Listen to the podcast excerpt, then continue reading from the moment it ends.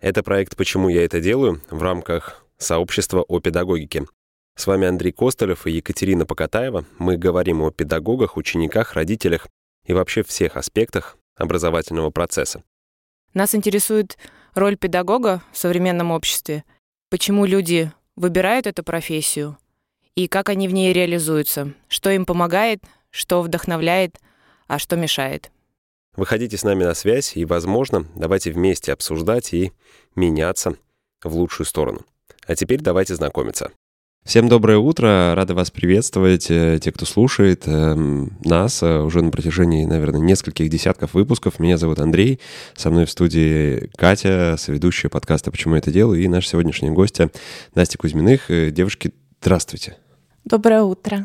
Доброе, прекрасное утро. Ты знаешь, э, когда ты сказал, кто у нас будет в гостях, э, это вот 30-й выпуск, и мне вдруг почему-то захотелось, я не знаю, почему так, а, но э, начать сегодня с конца. Обычно мы этот вопрос наш задаем в самом конце, почему ты это делаешь, а мне вдруг захотелось сегодня у тебя спросить и начать с него. Почему ты это делаешь? То, что ты делаешь, потому что то, что ты делаешь, это очень прекрасно ну, для меня такое какое-то волшебство. Можешь рассказать то, что ты сейчас делаешь и почему? Да, а, я занимаюсь керамикой, то есть я создаю сама керамические изделия, обучаю а, людей этому волшебному процессу от и до. А, почему я это делаю? Потому что прежде всего я это люблю, я от этого получаю удовольствие, я от этого получаю силу, энергию, вот. Это то, что меня вдохновляет каждый день, то, чего я заряжаюсь. И сейчас это тот ресурс, та работа, к которой я пришла, да, которая вот, а, понимаете, очень гармонично со мной сосуществует. А, я равно отдаю силы и равно получаю вот, от этой профессии, да, потому что все остальные виды деятельности э, я очень хорошо получала материальное вознаграждение, но очень много отдавала, гораздо даже больше, чем, э, чем вот материальном выражении. А сейчас это очень все гармонично, здорово, классно и ну, как-то так, более экологично, что ли. Не очень люблю это слово, но вот, вот так более экологичная не с точки зрения там, выбросов в атмосферу, а с точки зрения там, межличностных взаимоотношений и энергетических каких-то вещей. Да, все верно. И взаимоотношений с самим собой, потому что, э, опять же, Кать, возвращаясь да, к самому началу, к первому вопросу, да, э, почему я, собственно, кардинально, когда мне было там э, получается, 4 года назад. Это мне было 35 лет, и я решила, что я хочу э, поменять кардинально свой вид деятельности, сделать что-то свое, не такое. Я не задумывалась о какой-то бизнес-модели, ничего не просчитывала, не изучала рынок, не изучала своих конкурентов, мне было вообще все равно, кто керамикой занимается в Смоленске, на каком уровне, можно ли на этом заработать, ребят, в общем, я об этом не думала совершенно. А, я была растрачена эмоционально до такой степени, что я просто не знала уже, что делать, потому что я женщина, соответственно, я должна быть ресурсом для своей семьи, для своего мужчины, ну и вообще как бы такое предназначение женское это все-таки отдавать. И я думаю, что же я могу сейчас отдавать, кому я могу отдавать, если у меня совершенно нет сил. А, ну и, соответственно, как-то вот искала, что во мне пробудет этот отклик, э, смотрела какие-то картинки, вот что бы я могла, ну, конечно, была какая-то умозрительная мечта, просто на уровне мечты, когда я засыпала, это вот какую-то иметь мастерскую лофтовую, где я буду там писать картины, ну, в общем, вот эта вся ерунда такая девчачья. А, и вот я вот думала, вот как же это сделать, я же хотела быть художником, я хотела быть педагогом, а потом почему-то, а вдруг я, а вдруг у меня получится лепить? Почему эта мысль э, пронзила меня как молния, я не знаю. Заниматься керамикой невозможно на уровне хобби. То есть, э, потому что это такой технологический процесс, прежде всего это навык, который развивается, да, который надо оттачивать. Ну, как физические упражнения. Ты будешь там один день ты отожмешься 10 раз, второй раз 12, потом дальше по нарастающей. То же самое, так как я это все делаю руками, с каждым разом мне получается все лучше, лучше и лучше, то есть этим надо заниматься не только по выходным. И к тому же еще и печки должны быть, и, в общем, определенное технологическое оборудование, ну и вот э, на чем я остановилась. Так, э, если кто не знает, то Настя Кузьминых — это прекрасная студия керамики, да, Мила Керамика. Да, все верно. Которую сейчас можно найти в торговом центре «Мануфактура». Если кто-то еще не был, то обязательно воспользуйтесь, сходите, полепите, вылепите все, все лишнее из себя. Я бы вот так сказал. Насколько я получаю обратную связь, то это прям такой процесс, когда ты прям отдаешь, отдаешь глине что-то. Вот. Э, скажи, к тебе приходят на мастер-классы люди, и ты им все-таки преподаешь что-то. Да, все верно. Э, кайфуешь от этого? А, безусловно, если бы я от этого не кайфовала, я бы этим и не занималась, да. Изначально... Но тут вопрос, э, так. ты, ты сказал о том, что ты получаешь от этого удовольствие, но вопрос для тебя, ты получаешь удовольствие как художник, когда что-то создаешь своими руками, или еще и получаешь удовольствие, когда преподаешь другим людям эти навыки, передаешь и, людям другие Андрей, навыки? первое и второе. А, опять же, в чем плюс э, того, что это все-таки студия, которую я сама организовала, я могу контролировать эти процессы, как только я устаю от людей, я решаю, что количество мастер-классов, например, будет уменьшаться. Соответственно, я сейчас буду э, заниматься созиданием, буду делать что-то свое и немножечко как бы ограничиваю общение с людьми, да. То есть я понимаю, что мне надо сейчас как бы поднакопить энергию, поднакопить силы, потому что люди, конечно, очень требовательны. Вот. И, и потом, опять же, возвращаюсь к мастер-классам. То есть, да, конечно, я получаю от того и от другого и силы, и энергию для того, чтобы развиваться. Раз Катя начала разворачивать клубочек там с обратной стороны, ну, хотя в хронологическом порядке, в обратном направлении, скажи, э, у тебя была успешная карьера, о ней мы поговорим еще чуть-чуть подальше, но процесс получения образования э, или навыков, или знаний в керамике, он был долгий, это было в Смоленске, это было в Бельгии, это было, не знаю, в Нижневартовске. Нет, это, к сожалению, не было в Бельгии. И к радости не было в Нижневартовске. Это было в Москве. Опять же, собираясь еще уходить с работы, я составляла план, потому что без плана нельзя просто... А говорила, вот... что без плана, просто ухнула туда и все. А, вот, просто так как бы уйти, ну, как бы не 17 лет уже для того, чтобы делать какие-то такие шаги эмоциональные, да, все равно что-то должно быть, каждое решение эмоциональное должно быть подкреплено э, какими-то определенными действиями, которые ты собираешься совершать. Ну и, в общем-то, э, я искала, где я могла бы обучиться, обучиться азам. Э, и это была, естественно, Москва, там много курсов, много студий для начинающих керамистов. Пожалуйста, приезжайте. Город, город находится рядом. А, у меня было где остановиться на, на несколько дней. Я выбрала студию, а, списалась, в общем-то, приехала и несколько дней обучалась. Сколько-то там академических часов я сейчас вам уже не могу сказать. А, приезжала несколько раз, потому что первая часть обучения это была лепка, а вторая часть обучения это была глазуровка, она проходит уже там после обжига. Собственно говоря, в этом и состояло мое обучение. Вот ну, то есть это краткие, вообще краткое касание там на, ну, на неделю, на две недели и получение каких-то навыков. А дальше ты самостоятельно, исключительно отрабатывая физический навык, понимала, что и как с этим работать, правильно? А, все верно. Физический навык, к тому же а, очень много информации достаточно обширной на Ютубе, безусловно, да, и когда ты уже, ну, я такой человек, мне очень все-таки такой, опять же, я такой человек старой школы, мне очень важно, чтобы мне объяснил человек, чтобы вот, например, мне Катя лично объясняла и показывала, я вот тогда все запоминаю, ну, просто на пятерку, а когда я смотрю видео, даже то же самое, да, а у меня немножечко вот как бы стопорит, ну, нет у меня такого доверия, вот э, не могу задать эм, какой-то вопрос, уточнить что-то. Я получила начальные навыки, а я начала уже пробовать, у меня начали появляться вопросы. Опять же, у меня была связь с той студией, в которой я обучалась, и была возможность задавать какие-то... Эм, ну, выяснять какие-то нюансы, да, что касается профессии. И обращалась, естественно, ну, к интернету, потому что там очень много всего. И очень много всего каждый керамист узнает на практике, потому что все лайфхаки, все такие, знаете, тонкости, хитрости, но никто, как, какое бы обучение ни было, не раскрывает. Угу. Практика, практика. Практика, практика, практика, да, конечно.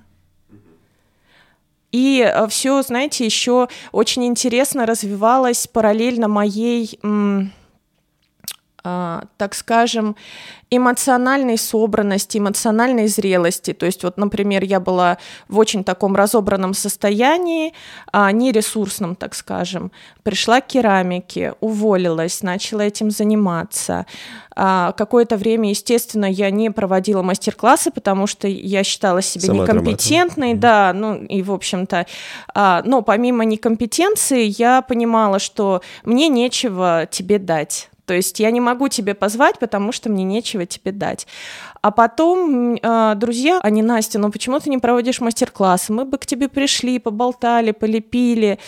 И как-то, как-то один раз я разрешила ко мне прийти, поняла, что э, я получила обратную связь, я зарядилась, я довольная, люди довольны, что-то получилось. Ну, сейчас, конечно, я уже могу на это смотреть закрытыми глазами.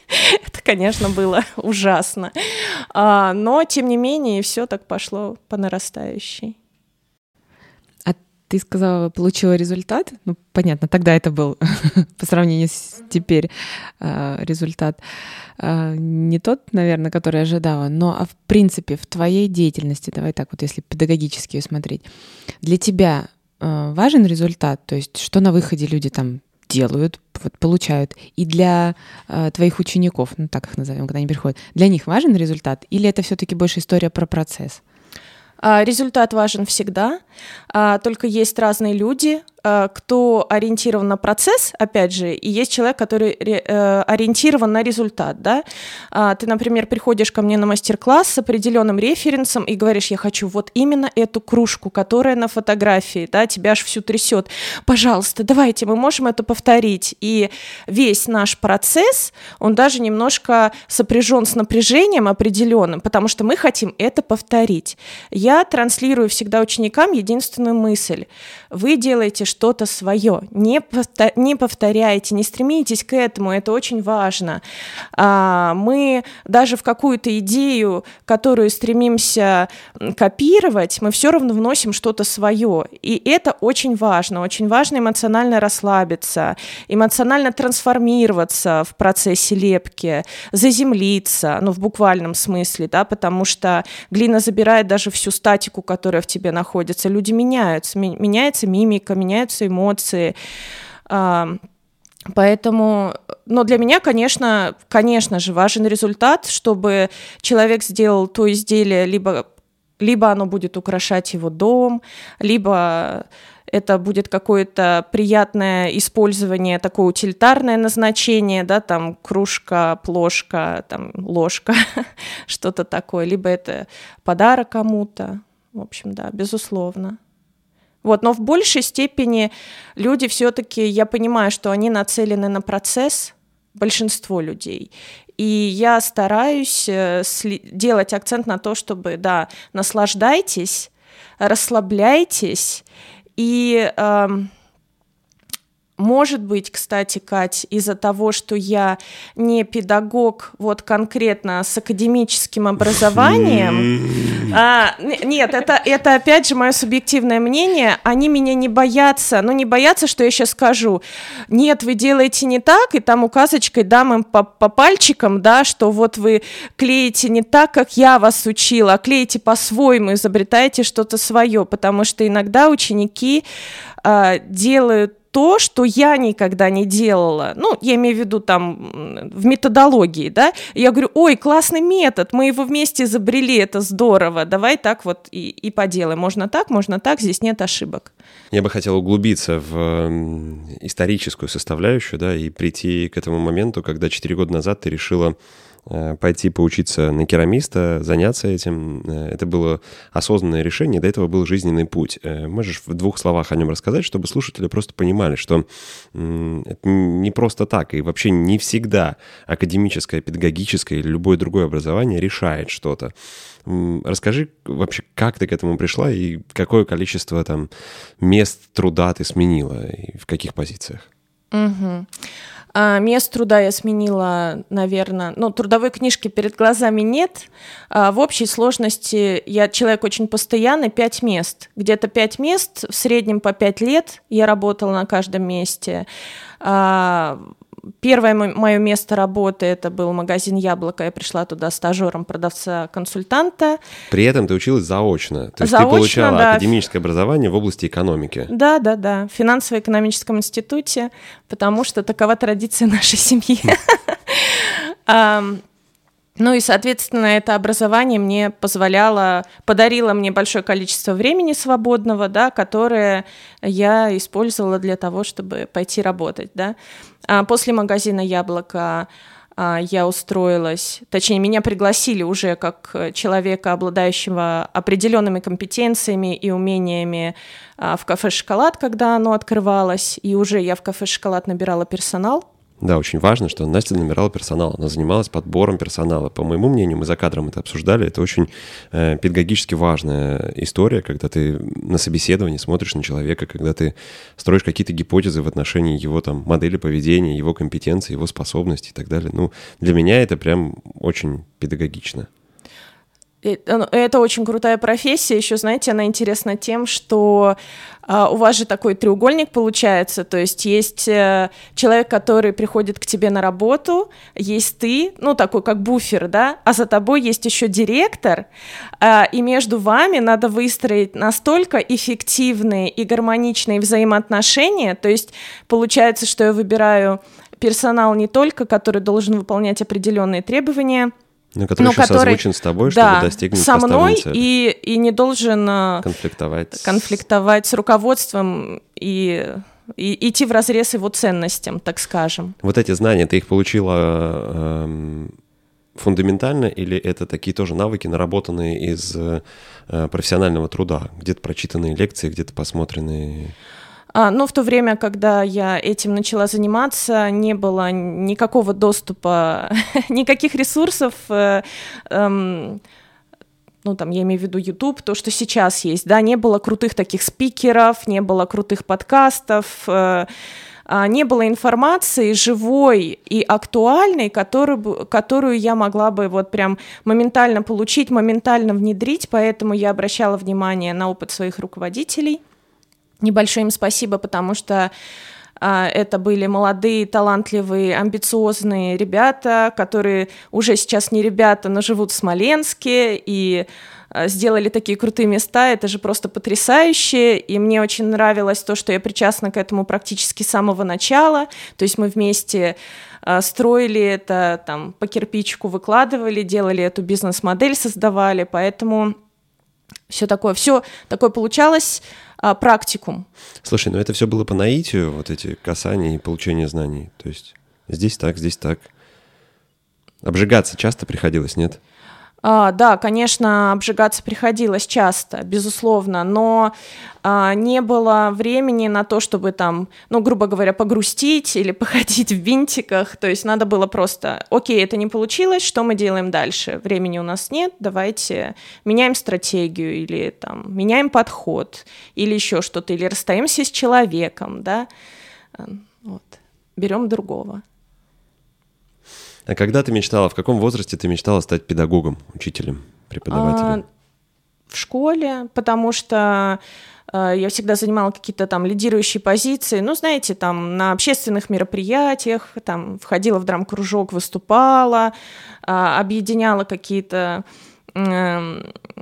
Ну, каких-то школьников, чем-то мы там занимались, я уже не помню. Ну, в общем, мне всегда нравилось заниматься с малышней, и я думала, что классно, я приеду в Смоленск и поступлю в пединститут, и буду учителем начальных классов. Я ведь так люблю детей, потому что, учась в сельской школе, потому что мой папа был военным, мы жили в Псковской области, а, когда учитель заболевал начальных, начальных классов, а, меня приглашали на замену. Да, и я была такая гордая, и вот там какой-то мальчик, там шебутной, который не мог усидеть на месте, он меня слушался, и, в общем, я находила к ним подход. Ну, мне, конечно, очень, это очень жутко нравилось. Но потом а, родители немножечко развеяли эту мою мечту, сказали, что педагоги очень мало получают, и экономисты получают больше. И, в общем-то, не надо мне идти в педагоги. Кать, сколько педагоги получают? Ой, это хороший вопрос. А в Москве? Э, по-разному. Мне кажется, если человек специалист и любит свою профессию, он в ней может реализовываться, и здесь потолок он сам себе ставит. В любой профессии, мне кажется. Ну, сейчас-то я понимаю, ребят, я вот, например, практически через день возвращаюсь к вопросу, идти мне в пединститут или нет, серьезно, получать ли мне сейчас образование, например, там, идти ли мне на худграф, да, и мой муж, который худграф закончил, он мне говорит, Настя, в Смоленске смысла нет, ну, то есть вот получать наше образование такое, какое оно есть а здесь, ну, пожалуйста, хочешь, иди там свободным слушателем или иди конкретному педагогу, подлатай какие-то компетенции, а, компетенции да, свои. Графики или еще чего-то там, что присутствует. Сейчас у тебя в основном на мастер-классы и приходят взрослые, я так понимаю, да?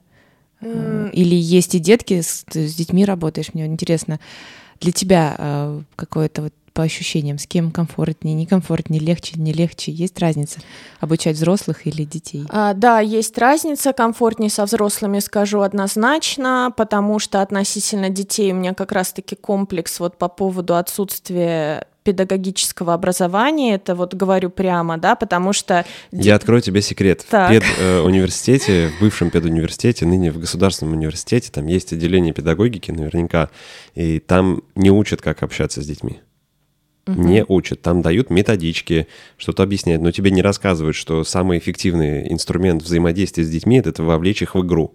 Но не говорят тебе там об этом. Я не прав? Ну, то есть это, это самый главный лайфхак, да? И детей вовлек, если ты увлек их внимание, можешь его держать, у тебя там, если мастер-класс длится, длится два часа, ну, это круто, это много, это фантастически классно.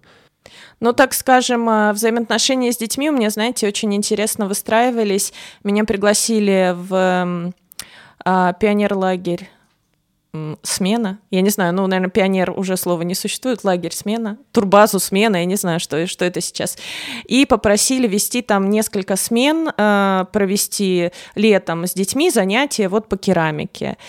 Я согласилась, мне сказали, что группы будут 8 э, лет-12, вот такие где-то будет в группе по 10 человек, а, пожалуйста, позанимайтесь с ними. Для меня это был, конечно, потрясающий опыт, потому что ко мне тянули всех, э, ну, как бы маргиналов лагеря, ну, с которыми не могли справиться. Прям вот говорят, ой, эта девочка, мы уже не можем, она там сидит на шее у всех, мы просто от нее вешаемся, Анастасия, пожалуйста, вот позанимайтесь, мы не знаем, куда ее, на какой кружок отправить.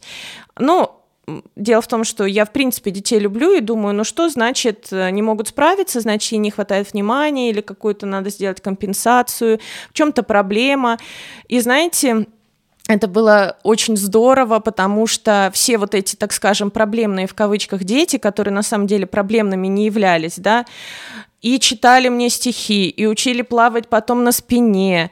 И там вот, например, говоришь, ты сегодня ответственный за время, смотри, скажешь, когда там нам надо сделать перерыв, когда занятие закончится, все, только вот э, обозначаешь этому ребенку, что он для меня важен, для нас, для, для всех важен, и он просто, он весь вдохновлен, он весь в процессе, ну, Конечно, это было очень-очень-очень здорово. Ну а так я на детских мастер-классах не специализируюсь, наверное, еще в силу того, что ценовой диапазон моей услуги, э, ну, определенный, я думаю, что выше среднего цена, да, и не каждому взрослому можно эту цену оправдать. Ну, то есть вот твой ребенок приходит на мастер-класс, лепит не кружку, которую мама захотела, а динозавра, который захотел он сам, и что же с этого динозавра? Вот что с него взять, да, грубо говоря? Он и э, особенно и, дом не украшает, да, и, э, грубо говоря, чая с него не попьешь. То есть у родителей очень часто такой подход сделай что-нибудь нужное, не делай какую-нибудь ерунду. То есть, а мне нравятся такие дети, э, ну, в принципе, и взрослые, да, когда приходят на мастер-класс, у меня нет ограниченной тематики, я говорю, что ты хочешь. Ты мне показываешь, что ты хочешь, и если это совпадает с моими возможностями, потому что в керамике очень много всяких технических нюансов, то есть что-то делает, что-то гончарится, что-то заливается, что-то лепится вручную, да. Мы делаем только то, что лепится вручную. И когда мальчик сидит и говорит, я хочу слепить Человека-паука, вот это все щелчок, это кайф, мы лепим Человека-паука, он получается классный, и я понимаю, что ну нигде бы больше Человека-паука не слепил, потому что ему бы не позволил либо педагог, либо рядом стоящая мама, либо какие-то еще обстоятельства, потому что он бы находился в каком-то таком, знаете, месте, где все с туисками на голове лепили бы какие-то горшки с оттисками. Да? Потрясающая вещь. Ну, я прям разделяю ее, несмотря на то, что э, ты занимаешься достаточно такой хардовой да, историей, при этом ты говоришь про те вещи, с которыми, на которые я натыкаюсь, да, будучи психологом, потому что работая софтовыми, очень сложно донести родителям ту ценность э, и то, с чем я работаю, допустим, и то, насколько это важно глубоко и неосязаемо здесь в моменте, но какой это может дать эффект на будущее. И ты сейчас это то же самое произнесла, поэтому спасибо тебе да, за это. Это, это прям очень, очень важно. Эх, вот быть бы таким бы осознанным, когда ты с ребенком со своим общаешься, прям слушать его всегда, говорить, давать ему говорить. Не просто это. Но ты очень важные вещи произносишь о том, что ребенка нужно слушать, его нужно слышать, и тогда он тебе доверяет и гораздо эффективнее воспринимает информацию, ту, которую ты даешь.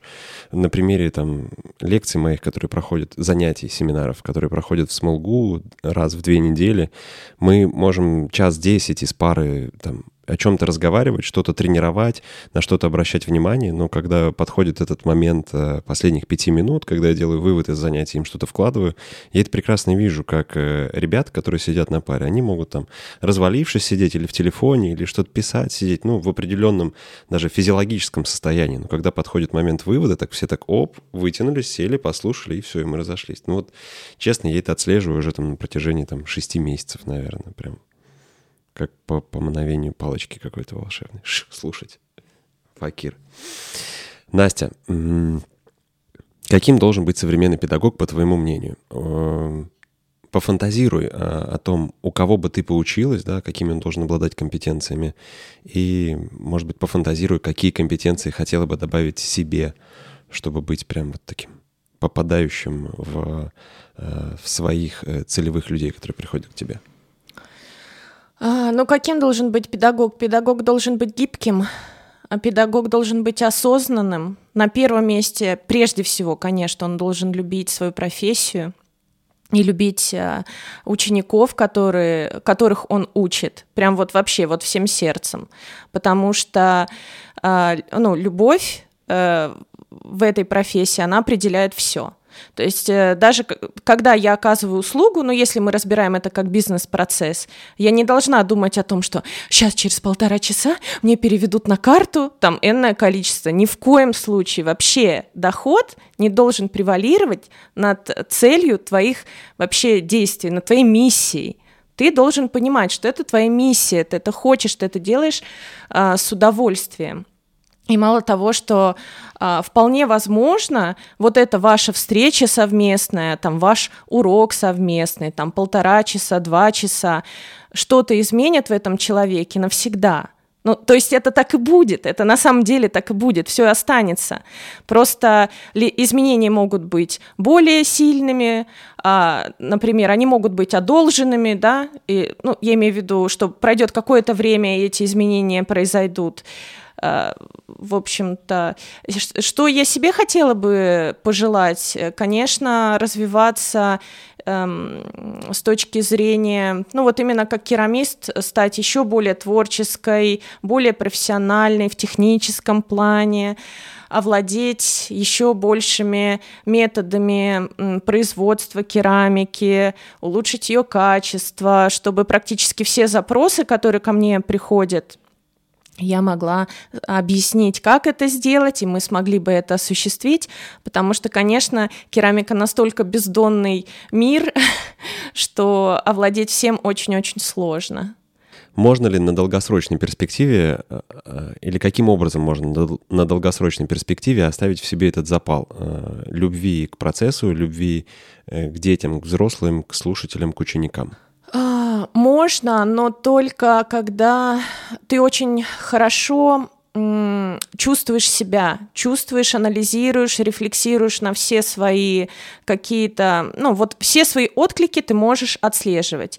А, к примеру, о чем я говорю, да, до Нового года происходит более такой интенсивный рабочий процесс, да, но я понимаю, что три мастер-класса в день – это мой предел – когда я эффективно э, в эмоциональном плане. То есть, когда я не вырабатываюсь. Если я буду проводить четвертый или пятый мастер-класс, я уже буду, ну, знаете, такая, типа, делаю, а, но я уже буду немножко такая уставшая, грустная, у меня появится неосознанное раздражение, у меня появится неосознанное напряжение, я буду, ну, я буду уже не я. И, конечно же, человек это почувствует. То есть эм, если ты имеешь возможность вот это все отслеживать и еще и контролировать, вот эту нагрузку для себя, это прекрасно. Вот я ее могу отслеживать, и я ее могу контролировать.